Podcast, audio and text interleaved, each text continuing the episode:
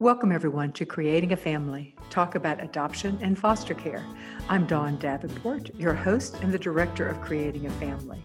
Today, we're going to be talking about disrupting birth order in adoption and foster care, a really important topic in the worlds that we live in. We will be talking with Teresa Bernou. She is a licensed clinical social worker at Adoption Center of Illinois. She oversees their domestic program and has experience with kinship, foster, and international adoption. We also have Mark LaCava.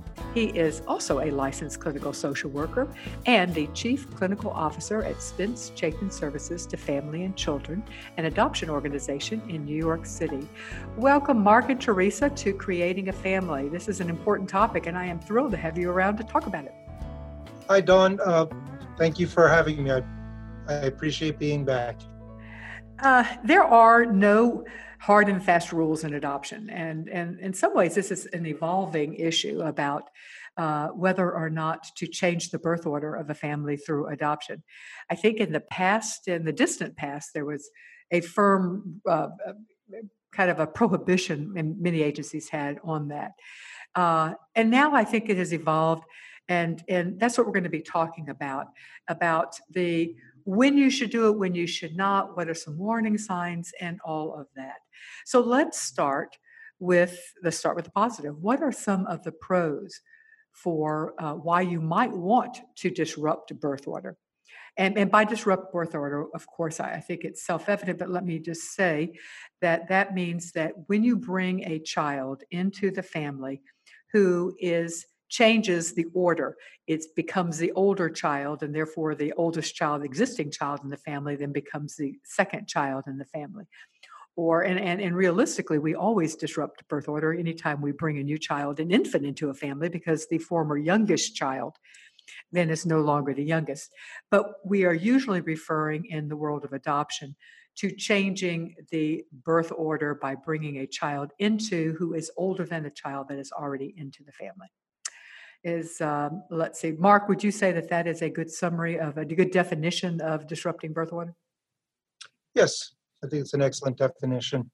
All right. Teresa, when are some cases where disrupting birth order might make sense? Why would somebody even ever consider that? Well, certainly when we think about disrupting birth order, we're typically talking about older children. And so foster care and international adoption children living in institutionalized care. And also kinship adoption, which I think we often forget about. And so those are three common and really good reasons that you might consider growing your family in this way. And we should add that this also, you could disrupt birth order through fostering. So we should also note that it's not just adoption, but we could disrupt birth order by bringing in a foster child. Absolutely. Kinship or otherwise. All right. Mark, are there any other thoughts about why you would, that's the primary one we think of, is that we would certainly be limiting the potential homes for children who are past infancy. Any other pros that we need to think about? I don't think you can underestimate what you had just said, Dawn, the fact that, if you take a child out of a congregate care setting, an orphanage, a group home, foster care that seems to go on forever, that you've done a great service to this child. All the research is showing that children grow and develop much better in a family-like setting than they would in a congregate care or a type of setting that is not stable. So that would probably be the main factor for doing this. And lots of times when you're thinking of international adoption, sometimes you don't exactly get what you're asking for or what you want, and you have to kind of reconsider, can I handle an older child? Do I want an older child? Will he or she fit into my family structure or what I was thinking about when I was thinking about adoption? And we're going to be talking about some of the concerns and things that parents need. The rest of the interview will be talking about some of the concerns that issues that parents need to think about before they do this, to know whether or not their family is a good one in order to do that. So, Mark, which birth order of children are most impacted by the disruption? if a child comes in and displaces the older child? Is that harder than if a child comes into the middle of the family and is just older than a middle child versus, as we said, anytime we add a child through birth to a family, we disrupt it. The youngest child's position is disrupted. So is there any research or just or from your experience, which is the hardest position of the family to be knocked out of? There is some research. It's limited, but it does suggest that when you knock out the oldest child in the family, that it'll create more chaos or more problems than if you were to displace the youngest child. And it also really depends on their age, because the oldest child always is slightly viewed differently, as having more responsibilities, as looking over the child, of feeling themselves a bit more mature. So when you take that child out of that position of loosely saying leadership, you're taking something away from them that they probably value.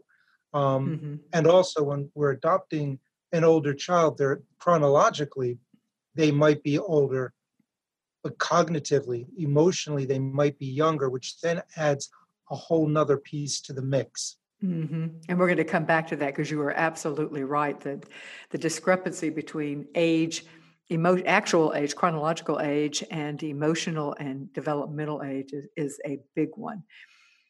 Teresa, Mark, in his discussion, was talking about that the age of the child, of both children, has an impact on how the children perceive the disruption. What age of child is most disrupted by having, or, and it could be a range, obviously, by having her birth order changed? So certainly the younger the child, the less disruptive this will be. They like to say that like births to 3 is going to be the least disruptive, because they haven't really developed an awareness for their particular role in the family, or, developed that sense of power within that family. Sure. Yeah, exactly. Yeah.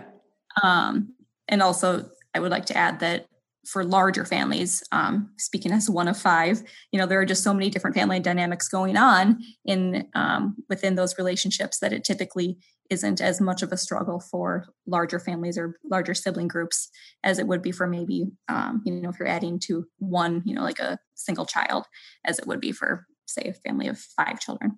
As far as the particular age that maybe it would become problematic, to be honest, I'm not aware of any hard and fast rules. And if there were, I don't know that I would really subscribe to them.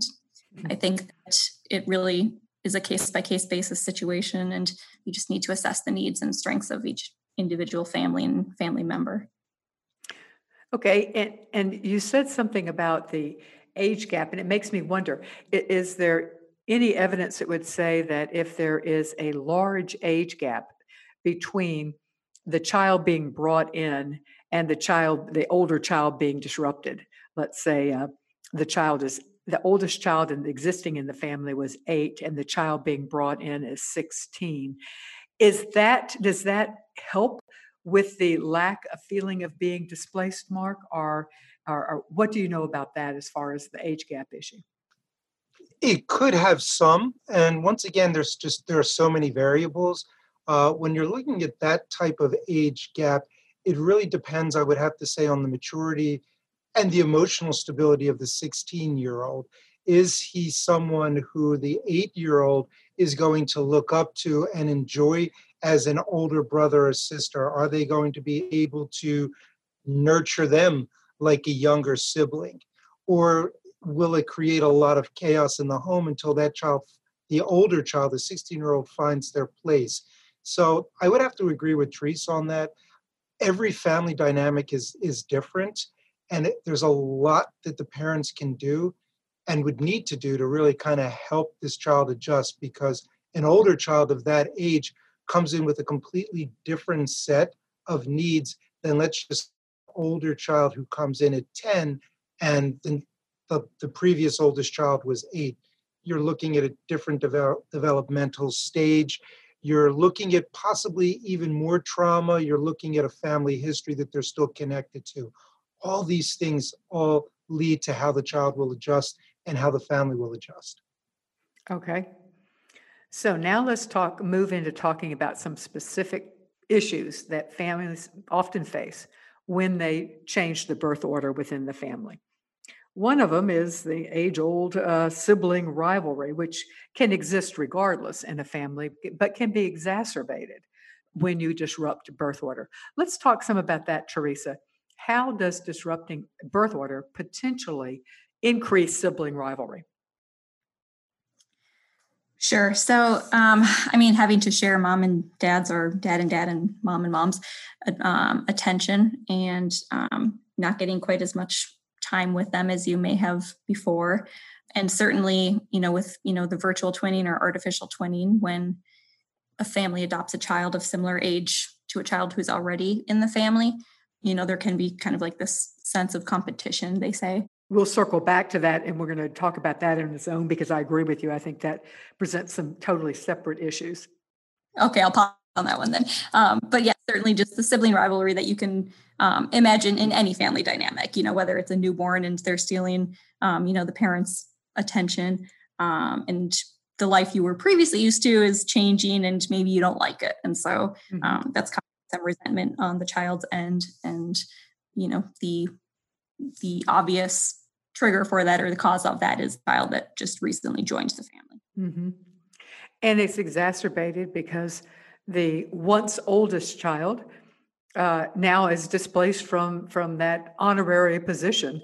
And let's talk a little about how families often have different rules, different expectations. What are some of the perks that come along oftentimes that parents are even unaware of? I've heard this so often, where parents really had not been all that aware of the perks that they had been giving the older child, because they didn't seem like big perks to the parents, but were to the children. Mark, thoughts on the another issue being that the former oldest child, the now second child, is feeling displaced. So let's discuss some of the ways that child might be feeling displaced. With children, it's usually coming out, and even teenagers, in behavior. And that behavior can look like they could regress themselves a little bit. They were perfectly on point, on target for a 10-year-old, but an older child comes into the house. The way they might show their resentment, their anger, is by acting younger, by doing some type of temper tantrum, by being more obstinate, maybe acting out, being a little bit more oppositional defiant. All these things that can come out with a younger child who's been displaced. It could look like sleep patterns. Their sleep could be thrown off. Mm-hmm. More argumentative. They're kind of the things that you want to look out for. And as a parent, figure out how best to support your child that's been in the home, and at the same time, how to help the child who just moved into the home feel like this is their home also. Mm-hmm. I should also say some children also become very withdrawn, and that's depending on their personality and the dynamics in the family. That's another way that we might see. Mm.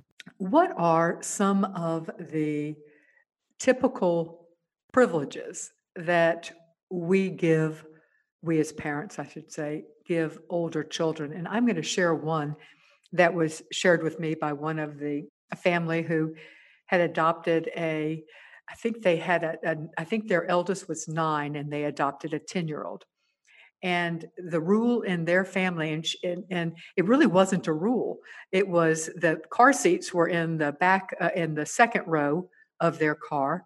And so the 10-year-old always got to sit in the front. And the mother had never thought about that as a privilege, because in her mind, it was simply that the car seats, the rules were that car seats had to be in the back of the car, and that the only extra seat that was left was the passenger seat in the front. But it turned out that for her oldest was a huge perk, a huge privilege that she was not even aware she was giving. She was totally taken aback. And then when the new child came in, it was a huge battle as to there's only one passenger seat. So who was going to get it? So there were so many things she had not thought of that were the privileges, the obvious one being, of course, staying up later at night. That was the only one she had really thought of. So Teresa, any ideas on other some of the other privileges that families often base on age that parents need to think about when they're bringing, especially if the privilege is such that it can't be automatically shared? Yeah, the first one that's coming to mind is bedrooms. And oftentimes the eldest might have their own bedroom and the younger ones might have to share. And so that arrangement can certainly change when you add a new family member to the house. Mm-hmm. And other, I think we sometimes don't view certain responsibilities and like chores as privileges. But, you know, when you are having the oldest child, like maybe babysit the younger siblings, it's just that sense of responsibility. And like, mm-hmm. you know, I think also enjoy being the ones in charge and being able to boss the younger ones around. Mm-hmm. And then that changes because someone else has entered this family dynamic.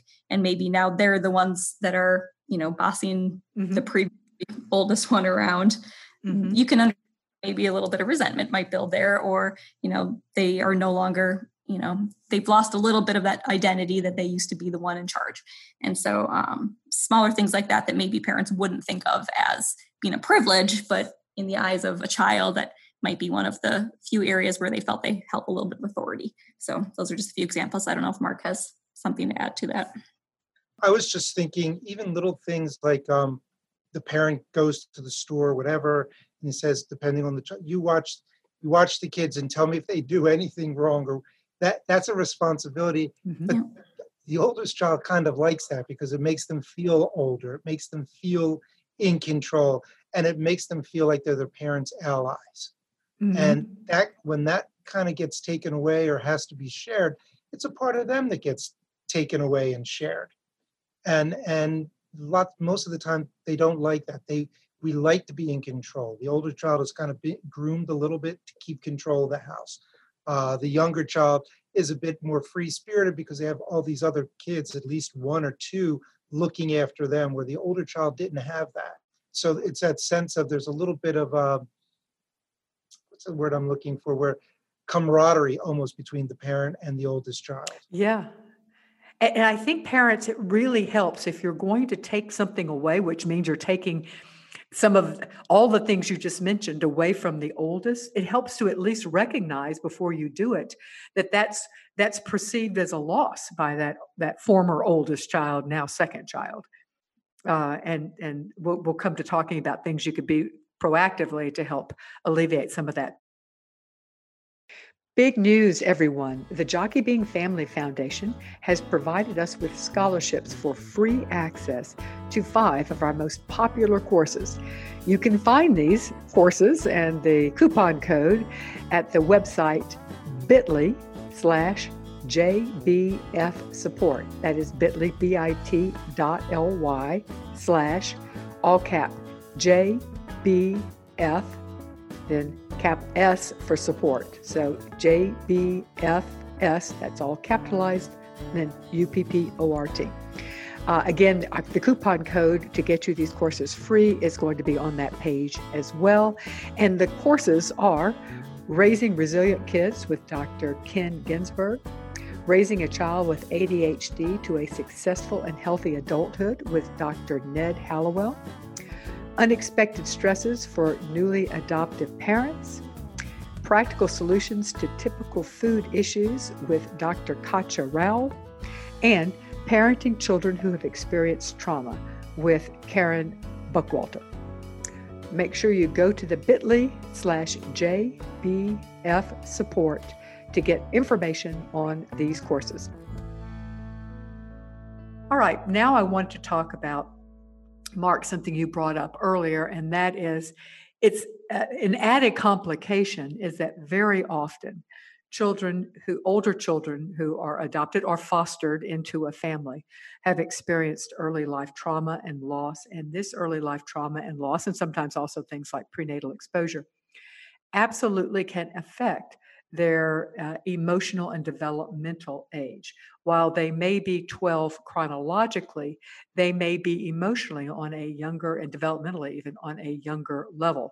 And so then it's really complicated because you're bringing a 12-year-old into the family, and the who is displacing the oldest, as who was a 10, but the 12-year-old is really more emotionally 8. And so you've got a couple of different things. You've got a 12-year-old chronologically and a 10-year-old chronologically and a 10-year-old emotionally and an 8-year-old emotionally. And boy, that's just kind of overwhelming, just to even think about it. So first of all, Mark, how common is it for children who are adopted from at an older age to have a different, there be a gap between their emotional developmental age and their chronological age? I would say 100%. Mm-hmm. No matter how resilient a child is who grew up or had a part of their life take place in a difficult circumstance, in order to survive, to cope, it takes something from you. So whenever you're adopting an older child, you're going to have to keep that in mind. Like, sometimes I would hear in foster care, we want an older child so that we don't have to do all the baby things, change a diaper, care, be around 24/7. And I would say you have to do all of that whenever a new child is coming into your home. You have to help teach them the culture of that home, and at the same time, learn a little bit about their culture, and maybe not even a little bit about them, where they came from, and be open to what type of behavior they might be experiencing so that and then you can, I don't want to jump ahead of the conversation, but help your children with the adjustment also. So I think, just to sum up, whenever you're bringing an older child into the home, be prepared to spend time in the home with the new family formation. Mm-hmm. It's not a 2-week thing.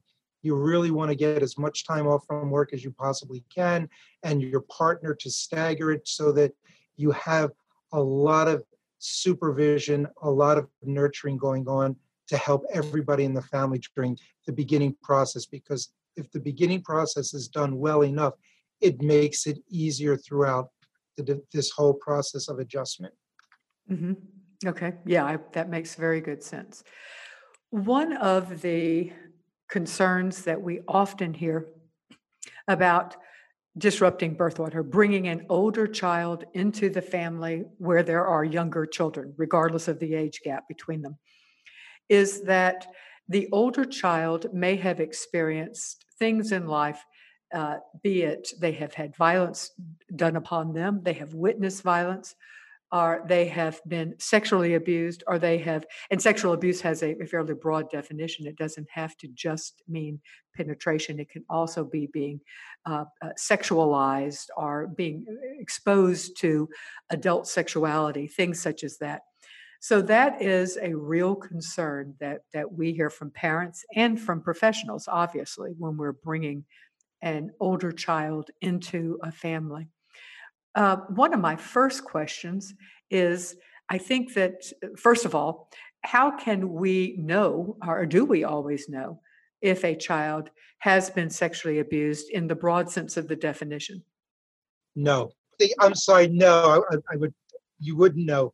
Yeah, unless the child, yeah. I agree with Mark in that, I mean, there's no guarantee, certainly, and it will depend on the age. I would say that typically, there would likely be some red flags or some concerning behaviors that would present themselves depending on how long the child had been in care. But it would also depend if they're coming from foster care or if this was an international adoption or where the child is coming from, and even how much information you're getting about their history. I think one thing I find problematic, Don, that I would like to point out is that kind of the assumption that I often hear, and I feel like this fear gets blown out of proportion in the sense that there's this assumption that a child has experienced this when it comes to older child adoption. Mm-hmm. And certainly sexual abuse is, we know, a thing, and many children unfortunately have experienced it. But I hate that so many people are resistant to even considering child adoption because of this fear.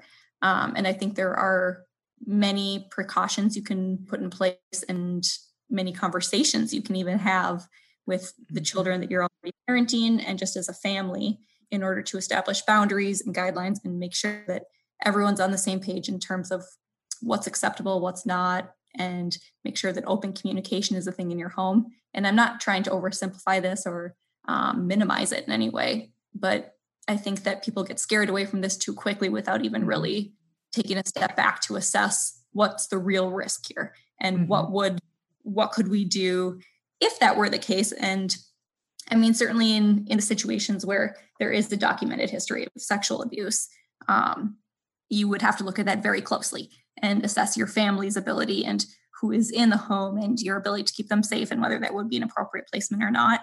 And that's something you would very seriously have to consider. And yeah, I think that I have concerns about the, not that it gets blown out of proportion, but how big that fear becomes overgeneralized. It gets with the older child population. I would agree. And I also think that oftentimes the people assume that any child that has experienced any form of sexual abuse will then become a predator, a sexual predator. And that is absolutely not the case. Right. There are some do, but many, many, many do not. And also that children can and do heal from sexual abuse. So I think both things, I would agree that we don't often give credence to that. Also, that there's so much sexual abuse happening. And as a society, as in a culture, just not only ours, it's so hard to talk about it that when we hear it, we get frightened. Mm-hmm. But I think the stats are going to be something like 1 in 4 girls are going to be sexually abused before the age of 18 and 1 in 6 boys. And, you know, the definition of sexual abuse is varied, but those statistics are pretty darn high. So the idea that only kids in foster care or kids are going to be adopted would be sexually abused is false. And what we're talking about is if you're having this child come into your home, there might be a stronger possibility. We might say maybe this happened because we think it can happen to a child who comes from a hard place. We're not thinking that it can come from your child's friend, which would be a very similar dynamic if you're leaving the friends by themselves type of thing. So the idea is to help parents understand a bit more of what sexual abuse is, how prevalent it is, and ways that they can help the child and help their family. Let's talk now. We're going to share specific tips at the end, but let's talk about some of the things that parents can do, regardless of what their concern is. That when you're bringing in an older child and disrupting birth order, and you have younger children in the family, what are some common sense things that parents should do until they get to know the child, until they get to know how the family interacts, and in particular with ways that families can protect younger children until they get to understand what this child may have experienced and how this child is behaving. Mark, you want to start us off by suggesting something that you would encourage families to do regardless of what they know about the older child they're bringing in's background? I think depending when we say older child in adoption, that's really from 3 years old and up. So depending on the child's actual age, if they are a younger child, they can sleep in the parents' room on a cot on something so that it helps with the bonding process. It helps them better understand the child, and it helps the child start to secure. But you're observing this child. If there's an older child, I would suggest you put them in a room very close to yours and that your door is open and their door is open, not just because you fear sexual abuse, but so that you can understand, at night if you hear things, because it's so many other things. It's difficulty sleeping. One time I worked with a family a couple of years ago. I actually didn't really work with them. It was a post-adoption report where the child couldn't sleep because the home was too quiet. He came from a very, very noisy environment, and where he was now, there was no noise, and he couldn't sleep. That he found very frightening. So the parents wouldn't have known that unless they got up to go to the bathroom in the middle of the night, and they saw the child awake on the couch with the light on. Okay. So, just, I sometimes I tell a long story. I'm sorry, Dawn. It's part of, stories help us learn. So that's a good thing. And I think you can't really communicate enough. Communication is always one of the strongest and the biggest foundational blocks in a family. So when a child's coming into your home through adoption, you want to talk to your kids about it beforehand. You want to share with them what you do know about the child and what might happen, so that kids themselves are aware. And if you are knowingly bringing into your home a child who has sexual abuse, you need to explain it to your child. You need good touch, bad touch. You need to be everybody needs to be very aware of their boundaries. We don't share the bathroom. We don't do this, so that you're not setting this child up for something that they're not aware of.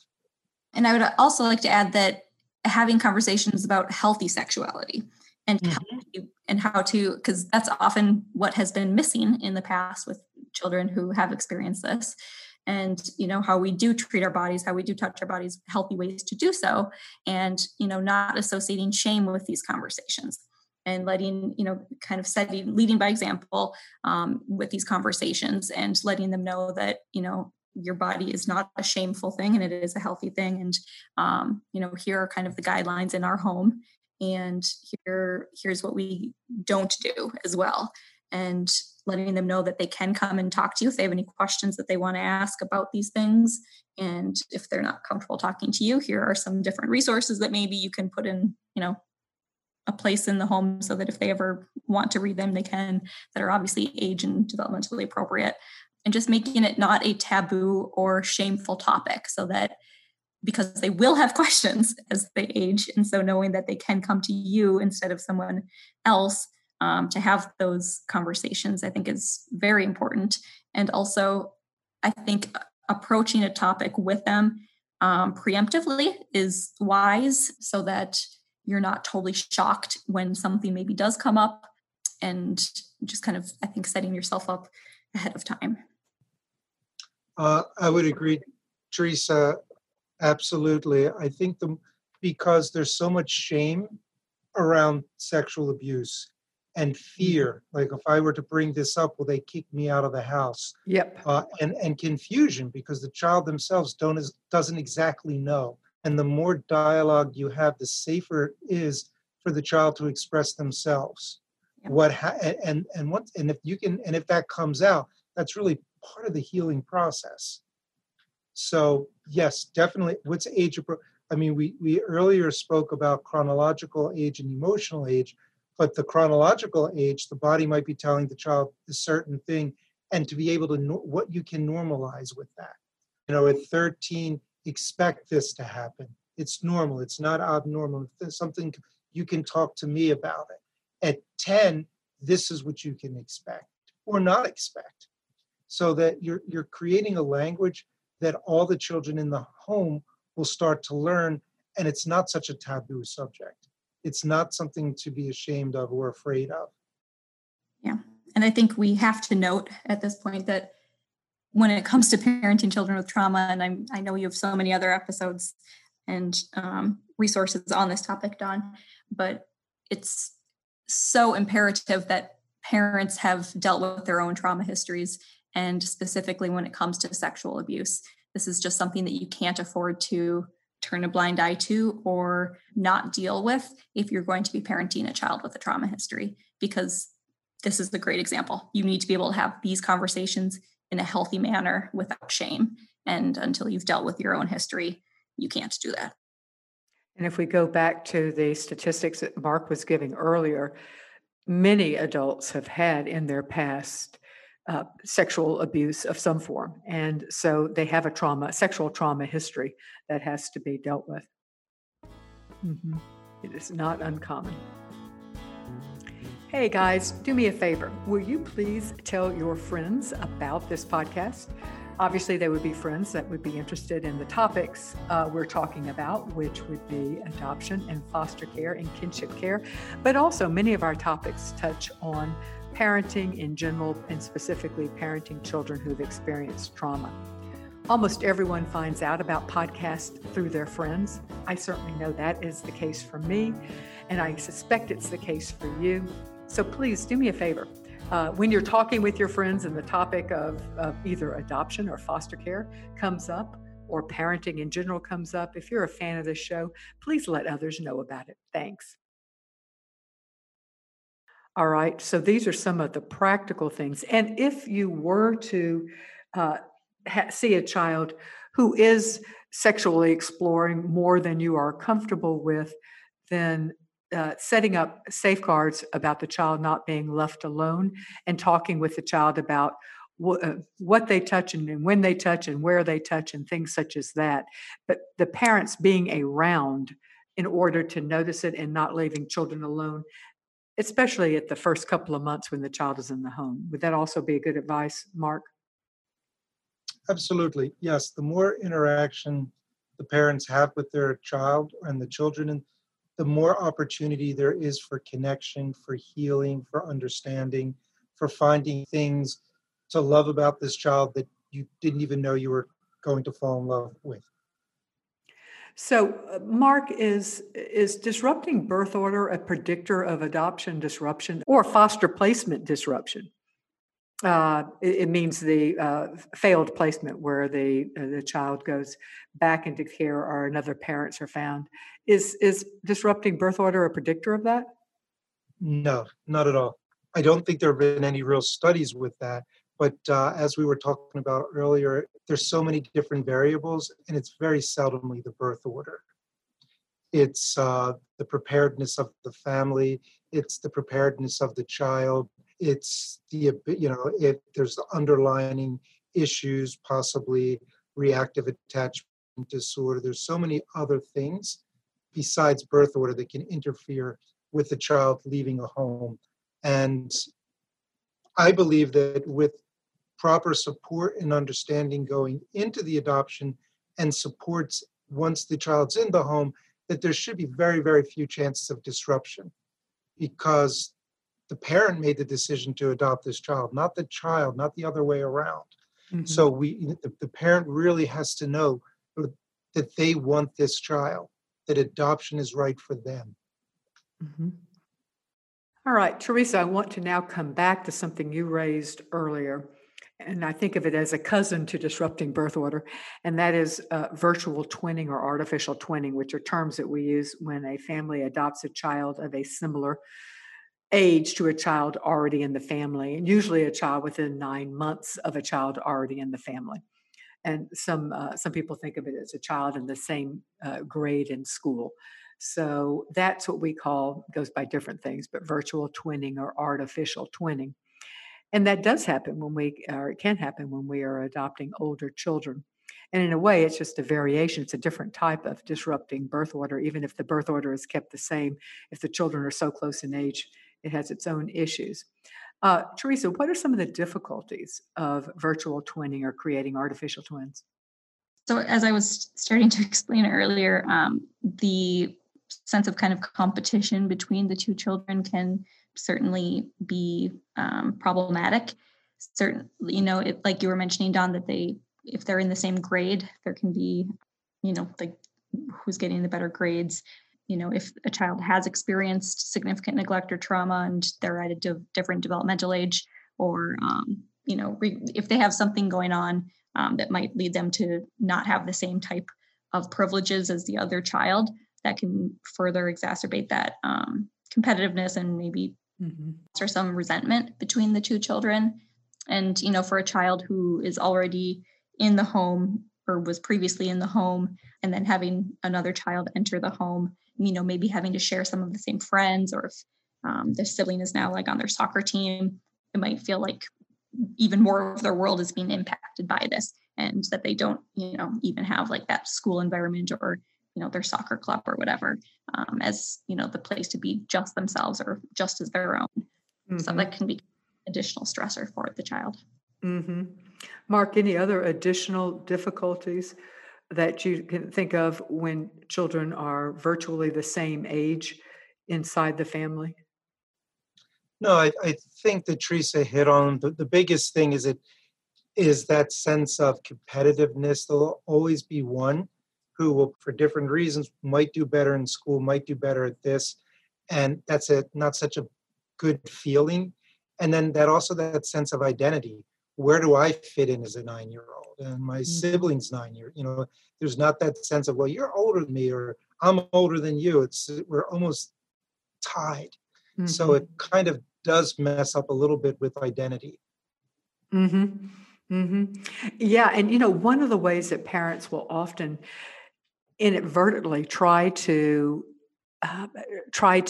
negate some of the competitiveness is by saying to one, well, you're really good in school, but your brother is really good in sports, or you've got book smarts, but your brother's got street smarts or common sense or something along those lines, which in its own way is limiting both children as well. But that's a tendency that parents have because they want to build up the child who's not as good in school. But they're doing it by way of oftentimes undermining the common sense. Let's say that's the one telling the child who's not good in school, saying, well, but you've got good common sense and your brother's just got good book sense. So things like that parents try to do, which seems to me to be just exacerbating in some ways, or limiting, I should say. It's equally limiting to both children. Any thoughts on that, Teresa? I think that's absolutely spot on, that it is limiting and a little bit offensive in some way too. But I think that, and maybe you're going here next, Don, in terms of, things that you can do to. Yeah. So how can you minimize some of the negative impacts? Because their tendency is to try to build up the weak one, but you want to do it in a way that doesn't tear down the one that's strengths as well. So what can parents do? So, I think, and this can be applied to most of the issues that we've discussed. I think, giving the child a space to voice their feelings and affirming those feelings and, normalizing them. And I think also not feeling threatened by those emotions. We were talking about disruption, and we do know that one of the predictors of an adoption disruption is when parents feel like the children already in the home are being negatively impacted by a placement. And so I think that being aware of that and having realistic expectations and knowing that this might be rocky at first after placement, and setting some supports up for all children and all family members who might need it ahead of time is wise for families. And I think, things like regularly affirming the child's place in the family, making sure they know, hey, you're still my little buddy, and you're still, you'll always be like the first daughter that was born to this family or that was placed in this family, and reminding them of your love for them. And of course, simple, well, they sound simple, but I know given the day-to-day craziness of life, it might not be that easy to spend individual time with kids, but it certainly is important and reminds them that you mean those things that you're saying to them. So things like that. And I also think modeling confidence, a lot of this is kids pick up on parent emotions. And, I think a topic like disrupting birth order and, artificial twinning, it's been very taboo historically. And I think that maybe the anxieties behind that, and with, older child adoption in general too, certainly there are a lot of anxieties around placement, and kids pick up on that. But if parents are able to model that confidence and reassure kids, that goes a long way. I like that. That really makes actually really good sense. Yeah. Next week begins National Adoption Month. In honor of this special month, Creating a Family is starting a scholarship fund to provide free training courses for parents adopting special needs kids. Kids with special needs caused by abuse, neglect, birth defects, or prenatal exposure often have behaviors and health conditions that make parenting more difficult. These parents need training and support, both pre-adoption as well as post-adoption, as they navigate the waters of what it really means to raise this child. Creating a Family Special Needs Parenting Scholarship Fund will provide our top-notch courses to these special parents for no charge. please consider giving just $20 to cover a course.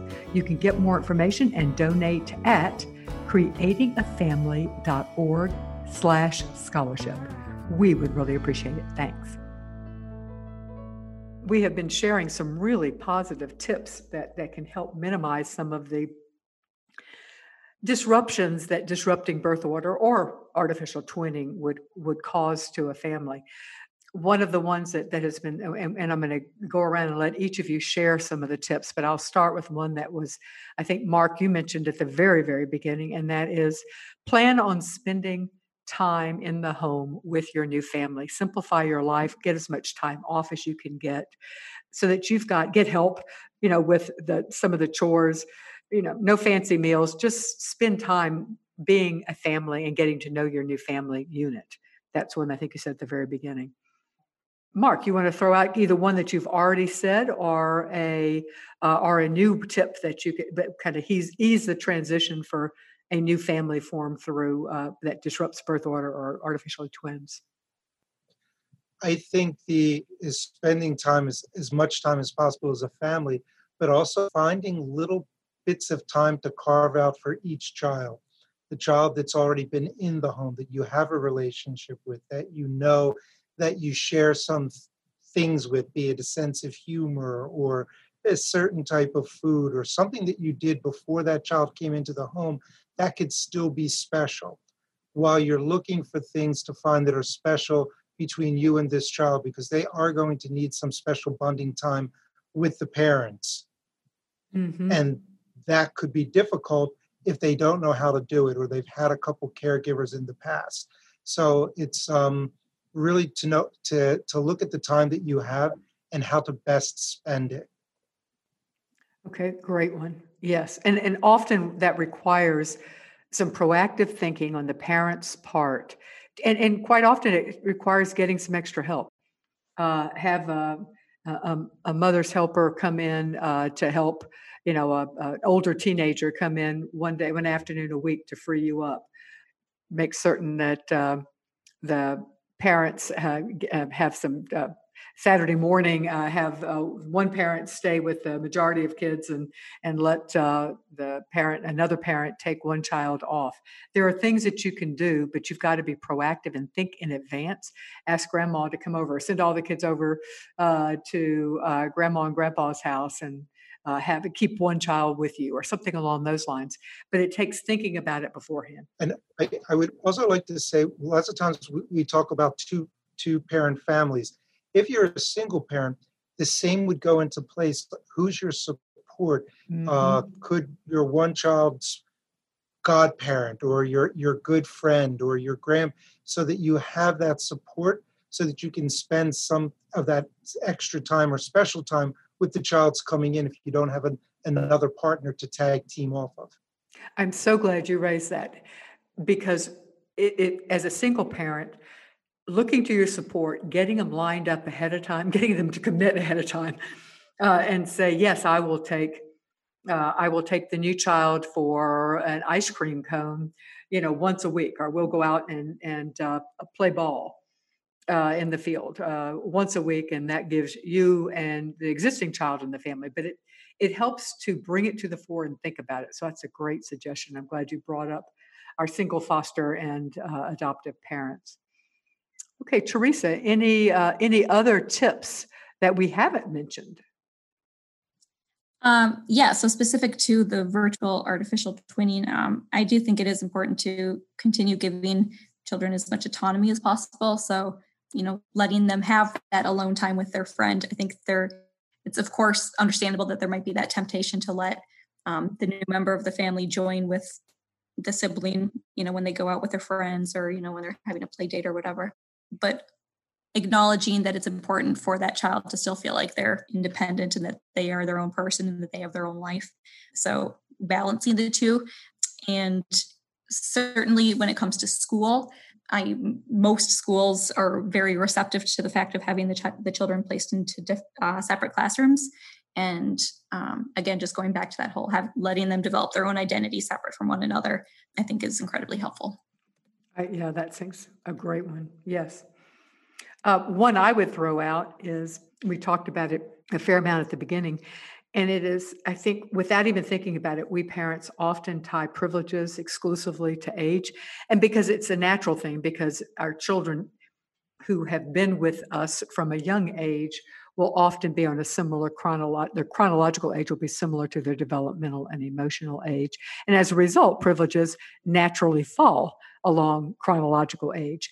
But it helps to recognize which privileges we have given associated with age, and how those privileges will be impacted when a new child comes in. And we may need to separate the privilege from the age. The ability of staying at home when mom goes to the grocery store in the past had been left with for a 12-year-old. That was the age in the family that you could stay at home for the hour that mom's going to go to the grocery store. But when you bring a new child in, you may have to consciously before that say, we've got to be able to do certain things, or there are certain reasons why you have that exists that you then are allowed to stay alone. That are separate from your chronological age, assuming that the new child you don't feel comfortable leaving alone, who you're not sure of their emotional developmental age. All right, Mark, any others that you would like to throw out? No, I think that not to get too deep into it, but I think that that's a good amount of things to work on and think about when you're thinking about adoption, or if you've already adopted, things that you can incorporate into your home. For me, it's really about communication and communicating with each child individually, and then as your family as a whole. This is what the Davenports do. This is who we Davenports are. Mm-hmm. Yes. Oh, and one other thing I would say, I'm sorry, is depending on the age, well, not even depending on the age of the child, but you're always bringing a little bit of that child's culture into your home, because that culture is always with them. So you're always celebrating a part of that child who's different from your family because it's intrinsic to them, if that makes sense. Mm-hmm. Mm-hmm. It does, actually. That's it's actually respectful and honors where this child came from. Mm-hmm. One thing I think of too is that we seem to think in terms of disrupting birth order exclusively when we're talking about fostering or adopting. And yet when we blend families through divorce and remarriage, we're often blending children and disrupting birth order. So we have a fairly common thing that happens in our society, and we do it all the time, and yet we don't make it seem like it's detrimental to all of the children, and yet we tend to do that when we think about it through adoption. I'm not sure if either of you thought of that as a similarity, Teresa? Absolutely. I think there are many similarities between the two, and I think it highlights the fact, and I think it puts things in perspective in terms of the normalcy of this and how families are built in so many different ways. And I like to think about the kinship role of this and how so many families do take in, maybe a cousin or a relative who knows what the circumstance might be, but oftentimes it's out of necessity and you need to do it. So you do it and the family will adjust. And I think with some of these issues, I just think this is one of those antiquated kind of taboo things that historically people just didn't really want to touch because they were told not to touch it. And I think being prepared and conscientious as you enter the journey, like you should be always with adoption, you can do it well and you can do it right. So Teresa, what would be some warning signs that parents need to get help? That the family is not adjusting well. The disruption in the family, the children are not as adjusting as well as you had hoped. What are some of the warning signs? Sure. So I think honestly, preemptively, just setting up the supportive resources, first of all, is always a good idea. I think that having a family therapist and or individual therapist for both the parents and the child is a good idea. I think siblings should certainly be included in that. If not, on like an occasional basis to be brought into that conversation to check in and see how they're doing and have a space where they feel like their feelings can be shared. So I think doing it preemptively is smart, and I wish I could require it. And, as far as red flags go, I think, if you feel like you're in trouble, odds are you are. And so, if things are really hard, if you feel like you're not buying, if it's feeling like it's a real struggle, reach out for help. I hesitate to give like a list of red flags because I feel like deep down, if you feel like you're having a hard time and things aren't going really well, reach out. Asking for help is a sign of strength, not weakness. Absolutely. Yeah. There's so much out there now. I mean, you can Google things. There's so much information that you can access. There are so many groups now. Remember, adoption isn't taboo like it was before. It's not secretive.